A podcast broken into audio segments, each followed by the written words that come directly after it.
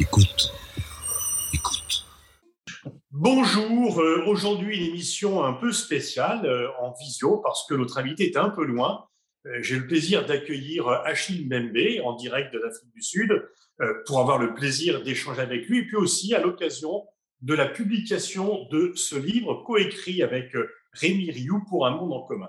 Bonjour Achille. Bonjour Pascal. Alors, euh, dans euh, ce livre, quelle est l'idée quand même, parce que vous êtes deux personnages très différents entre un responsable officiel de la République française et un intellectuel considéré comme euh, contestataire africain? Qu'est-ce qui vous a amené à vouloir avoir cet échange? En fait, ça fait un bon moment, je discute avec Rémi Rioux. Il est venu en Afrique du Sud où je vis euh, dès sa nomination à la tête de l'AFD.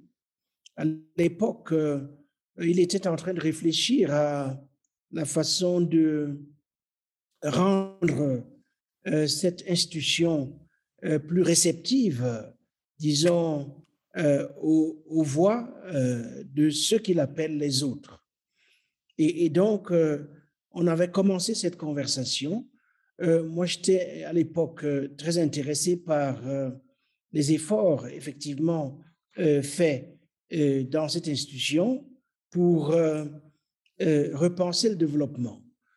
Et notre échange s'est poursuivi au moment où j'ai accepté de accompagner le nouveau sommet Afrique-France, dont le thème, vous vous en souvenez, était la refondation des rapports entre l'Afrique et la France. Et oui, et votre présence a été, et le rapport que vous avez remis a été une surprise pour vous. Alors oui, effectivement, j'ai remis un rapport euh, au président de la République française euh, au terme de, euh, de 65 euh, tables rondes, colloques, séminaires dans 12 pays africains auxquels ont participé quelques milliers de, de- personnes. Et, et ce rapport contient une série de recommandations, 13 euh, en fait, euh, qui, visent euh, à, relancer euh, une, dynamique de, de liens euh, nouveaux en, euh, ce pays et notre continent. Alors, il y a effectivement, on a eu au cours de la campagne électorale, même s'il y a eu peu de débats de la résonance internationale, il y a quand même parmi les gens qui s'occupent de cela une réflexion qui est lancée avec le sentiment que l'image de la France en Afrique s'est dégradée, qu'il y a une perte d'influence, de position de la France en Afrique et que, euh, sans parler de divorce, en tous les cas, les liens sont moins nourris, moins profonds comparément que l'Afrique se détourne un peu de la France, qu'il y a une sorte de déception de l'Afrique vis-à-vis de la France. Est-ce que vous confirmez ou quel est votre diagnostic sur ce sujet? Disons, moi, ce qui me frappe, c'est la sorte de, fatigue, de fatigue intellectuelle. Euh, c'est ce qui m'inquiète le, plus. Euh, parce qu'à vrai dire, et s'agissant des, évolutions à long terme, euh, des dynamiques en profondeur qui travaillent le continent, en termes de ce qu'il est possible de faire, j'ai l'impression que la France est à court d'idées. Elle est à court d'idées et que, faute d'un d'un réarmement intellectuel, euh, elle va être à la traîne des, évolutions euh, de long terme. Euh, c'est ce qui, me frappe et m'inquiète. Alors, comment expliquer cela? Parce que la France se targue de façon parfois excessive d'être un pays où on aime débattre, on aime les idées. Comment expliquer cette panne sèche d'idées de la part de la France et des Français? Mais je pense qu'il y a des, raisons euh, institutionnelles. Il ne s'agit pas seulement des, légendaires pesanteurs bureaucratiques, euh, des, oppositions sourdes, euh, des résistances passives au sein même de la, technostructure. Il, il s'agit aussi euh, de l'inadaptation des outils, des dispositifs euh, institutionnels, des conflits de tutelle euh, nécessitant des arbitrages euh, qui tardent à venir. Euh, il, il y a tout ça. Mais il y a euh, surtout cet extraordinaire affaissement euh, en termes de, de capacité d'analyse et de prévision aussi bien dans le champ civil que, que dans le domaine militaire. Et, donc,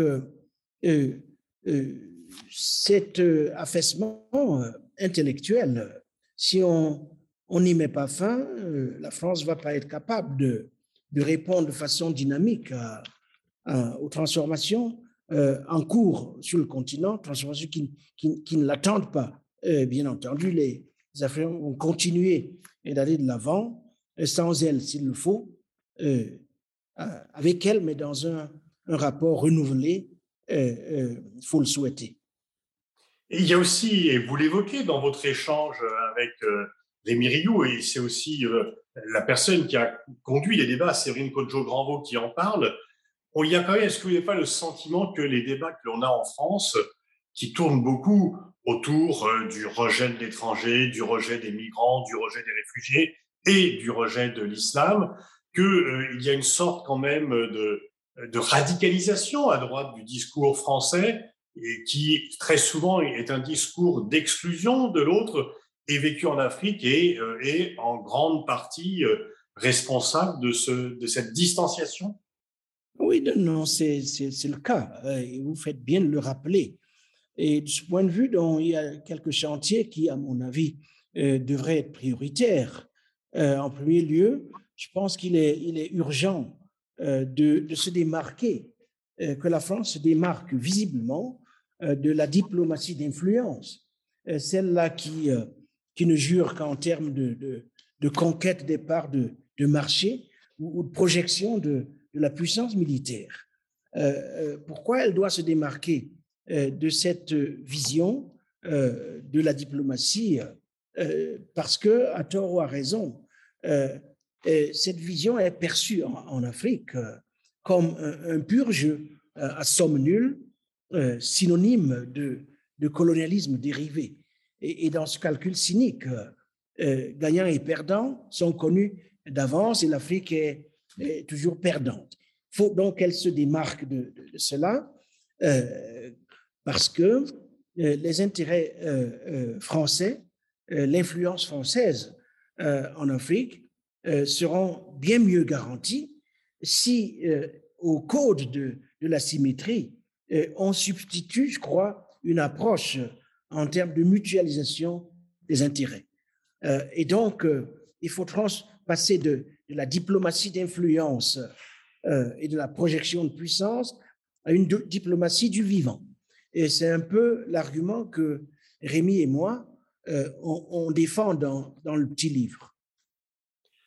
Alors, est-ce qu'il n'y a pas aussi une euh, contradiction En même temps, cher au président Macron, a-t-il pas des limites de, en même temps, s'adresser à un intellectuel reconnu qui est en phase avec la jeunesse, en phase avec euh, les mouvements un peu qui bougent en Afrique et euh, se rendre aux obsèques d'Idriss Déby ou euh, de conserver des liens avec forts avec des régimes qui sont là pour, depuis 30 ou 40 ans et qui ne semblent pas représenter les forces nouvelles vives du pays et du continent.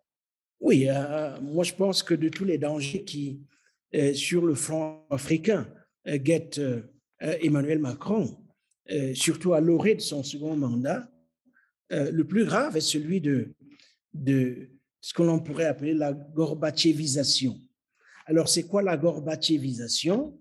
Euh, C'est un terme qui, de mon point de vue, renvoie à, la propension du réformateur à, à, recourir à une flopée de, de demi-mesures, là où un système euh, manifestement sclérosé euh, est à bout de souffle.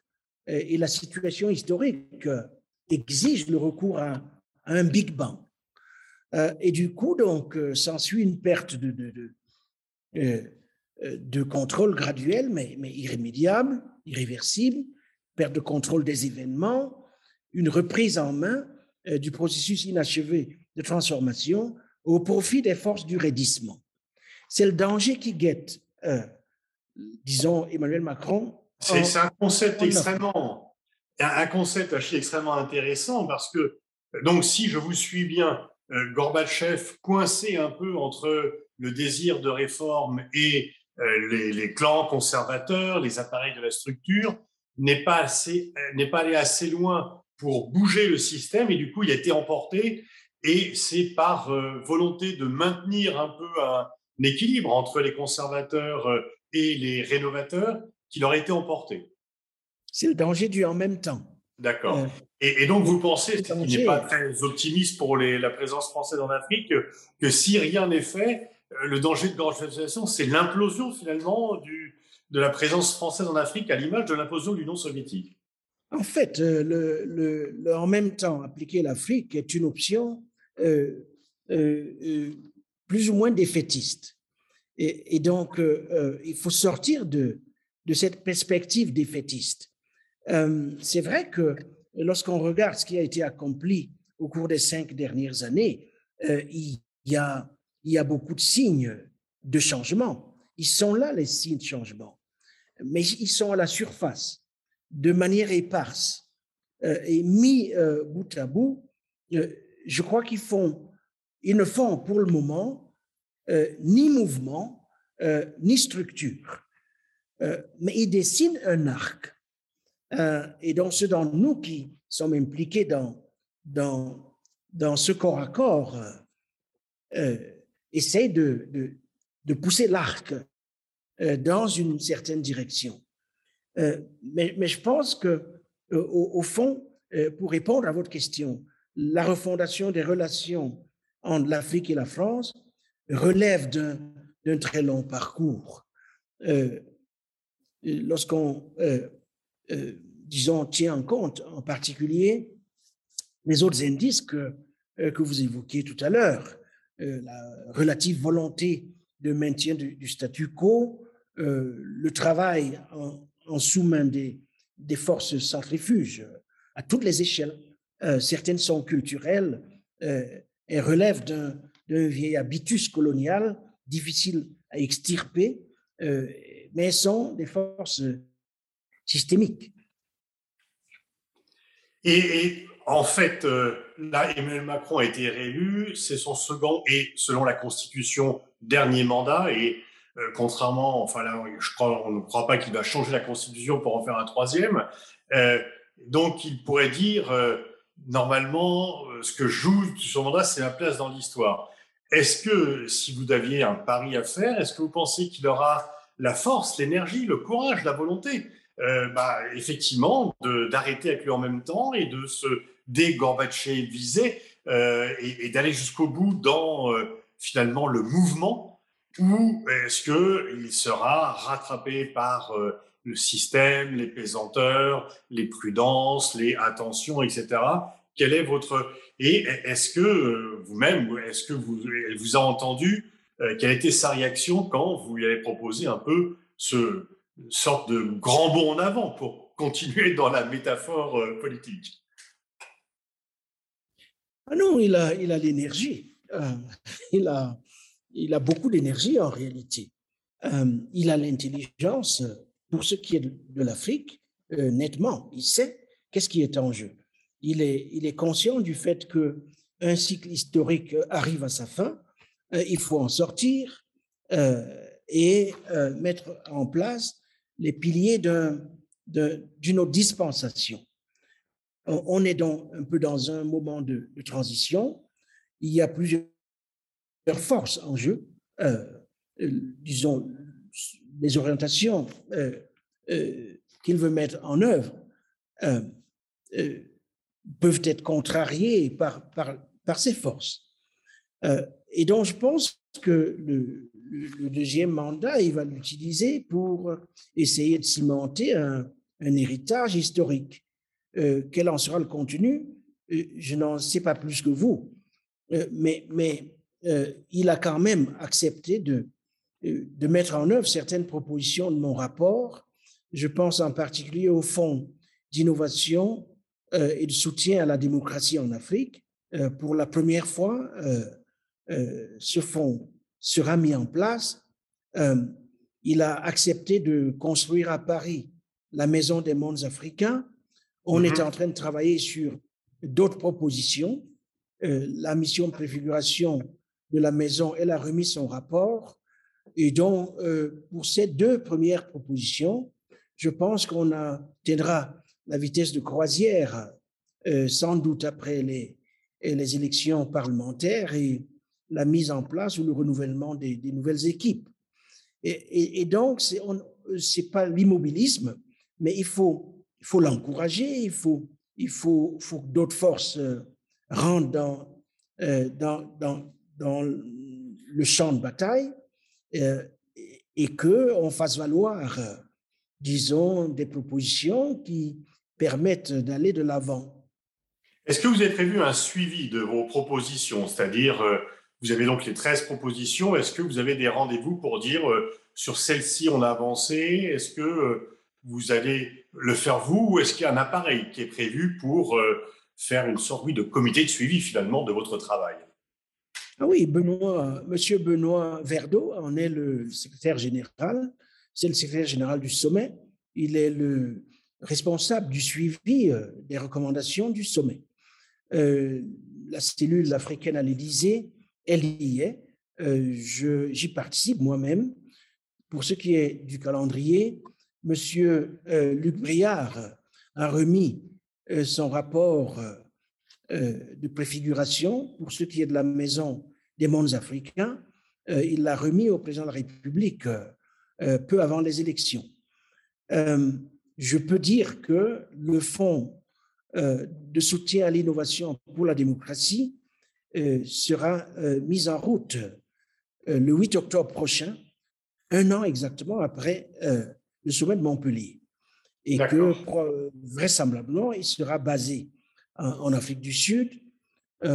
il s'occupera dans une première étape, c'est-à-dire 2023 à 2025, de proposer des parcours pédagogiques ciblés à des acteurs africains d'ores et déjà mobilisé dans le champ de la démocratisation du continent. Euh, il euh, s'occupera euh, en fait de, de, mettre en place les conditions de l'animation l'intelligence collective en Afrique. je crois que le travail sur la Maison des mondes africains atteindra son point de croisière après les, élections, comme je l'ai dit tout à l'heure.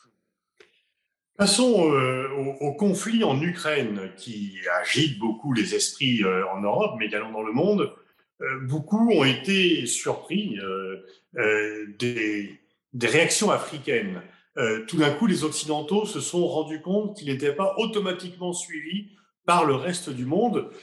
on est quelques-uns ici à dire que ça fait longtemps que le monde occidental a perdu le monopole à la puissance, mais qu'il ne l'a peut-être pas encore tout à fait réalisé. Est-ce que vous pouvez nous donner votre perception des réactions africaines à ce conflit? Beaucoup d'Africains euh, ont estimé que c'était un conflit euh, euh, européen, pour le dire vite. Et ils ont estimé que la meilleure attitude de leur part était d'adopter une position de neutralité.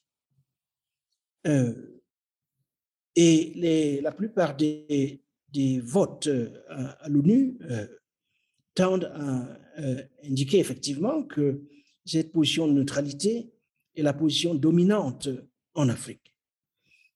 Sous-tendant cette position officielle de neutralité, il y a quand même une espèce de fatigue par rapport à, ce qui est perçu par les opinions publiques africaines comme euh, la, la politique des, deux poids, deux mesures euh, euh, que pratique l'Occident ou l'Europe, les États-Unis, l'OTAN, depuis très longtemps. alors, les exemples ne manquent pas à ce sujet. S'y ajoute effectivement le traitement qui a été infligé aux, étudiants africains en particulier, lors de l'évacuation euh, de l'Ukraine, la sorte de tri racial qui mmh. vient allumer euh, euh, effectivement les, les, les vieux, les vieux contentieux. Et, du coup, disons, l'atmosphère est plutôt à la, au ponce-pilatisme, je dirais. Et puis il y a aussi le fait que les pays africains n'ont plus envie de suivre de façon automatique les préconisations des pays occidentaux. Il y a quand même. Est-ce qu'on n'assiste pas finalement à une renaissance du Sud? Quand on voit la carte des pays il y a beaucoup de pays qui ont condamné l'agression de la Russie, mais il y en a moins qui ont pris des sanctions. Les sanctions, elles sont seulement occidentales. Donc, euh, est-ce que vous voyez une nouvelle fracture nord-sud à l'égard de ce conflit? Ah oui, cette fracture, elle est, elle est là, en sous-main. Je lisais ce matin les déclarations de euh, Lula, oui. Euh, mhm. qui, est, qui était le président du Brésil, et qui est candidat aux prochaines élections. Il est apparemment en très bonne position. Euh, il l'explique de façon très simple, euh, mais très directe. Euh, il, il, il, explique que l'Occident, l'Europe et les États-Unis auraient mieux fait de encourager les, négociations entre l'Ukraine et la Russie. Euh, euh, mais euh, ils auraient choisi, de l'avis de Lula, de fomenter la guerre, en particulier en ne proclamant pas dès le début que l'Ukraine ne ferait pas partie justement de, de l'OTAN. Et donc, il y a là, disons, des visions géopolitiques tout à fait différentes avec un, Sud qui, qui réchigne à, être le porteur d'eau, euh, hum. disons, d'un Nord euh, euh, qui manipule, disons, les, les, les, principes et les valeurs à, sa convenance. Et les réactions au Nord, c'est de dire que ils ont des valeurs qui ne sont pas partagées par les autres. Et donc, est-ce que vous sentez un peu ce, ce repli intellectuel que vous avez évoqué au début de l'entretien, finalement? Il y a, il y a, un affaissement. Ce n'est pas seulement un repli. C'est un affaissement, c'est une chute brutale dans la capacité euh, d'analyse, de compréhension euh, d'un monde euh, de plus en plus petit, mais de plus en plus balkanisé. Dans cette balkanisation théorique, conceptuelle, forgée au fer de euh, d'origine coloniale et, raciale, euh, je crois que c'est euh, c'est pas c'est pas aboli. Tant que ça perdure, effectivement, on habitera peut-être le même monde, mais on le percevra à partir de, positions très différentes et, très conflictuelles. Est-ce que vous n'avez pas le sentiment, en fait, que le monde, effectivement, comme vous l'avez dit, de plus en plus petit, mais que des fois, les moyens de comprendre l'autre ne sont pas à la hauteur de l'interdépendance? On est de plus en plus euh, euh, en interrelation, mais on n'a pas le sentiment réellement que euh, il est plus facile de faire des anathèmes, de faire des grandes déclarations n'importe pièce, que de réellement comprendre l'autre. Non, ça fait partie du, disons, d'un nouveau régime cognitif, si vous voulez,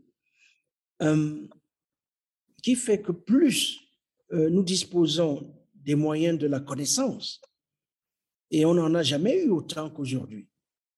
Plus paradoxalement, euh, disons, l'ignorance assumée euh, s'étend. Euh, alors, on va accuser les, réseaux sociaux, les nouvelles technologies d'avoir amplifié ce, disons, cette, cette évolution mais toujours est-il que c'est la raison même, la faculté de la raison qu'il faut, faut réformer. on a besoin d'une réforme de, de, la raison en tant que faculté. Et, tant que cette réforme n'aura pas eu lieu, je crois que le, le, l'escalade technologique à laquelle on assiste euh, aboutira euh, sans doute nécessairement à, des formes brutissement euh, organisées que nous observons très bien ces jours-ci. Alors, dans, ce livre que je remonte pour un monde en commun coécrit avec Rémi Rio, aux éditions Actes Sud, vous insistez l'un et l'autre sur la notion de réconciliation, qui était le titre du précédent livre de Rémi Rio, et que vous reprenez à votre compte, que, dont vous dites effectivement que c'est un terme qui est riche en, de perspectives à la fois politiques et humaines. Ah oui, c'est un terme très riche. Euh, moi, j'ai euh, euh, la chance d'avoir vécu en Afrique du Sud au cours des 20 dernières années, à un moment justement où la thématique de la réconciliation faisait partie de, du discours politique national. Et, où ce discours se traduisait effectivement par des, des, des initiatives, des expériences concrètes euh, de, de, réconciliation. Je crois que euh, c'est un terme qu'il faut euh, approfondir, explorer davantage, à un moment où la, le grand défi auquel est confrontée notre planète, c'est quand même le défi de, de maintenir la vie face aux forces euh, d'entropie. Euh, c'est la, durabilité de la vie. Durabilité de la vie euh, à condition effectivement que nous organisions cette réconciliation en espèces, espèces vivantes, espèces humaines, espèces animales, ainsi de suite. sans cette réconciliation entre les espèces, euh, et ce, cet euh, euh, investissement dans, dans, dans, le vivant, la vie ne sera pas possible, du moins sur la planète. C'est ça quand même l'enjeu de ce siècle. et donc, la réflexion autour de la réconciliation, elle va de pair avec tout le reste.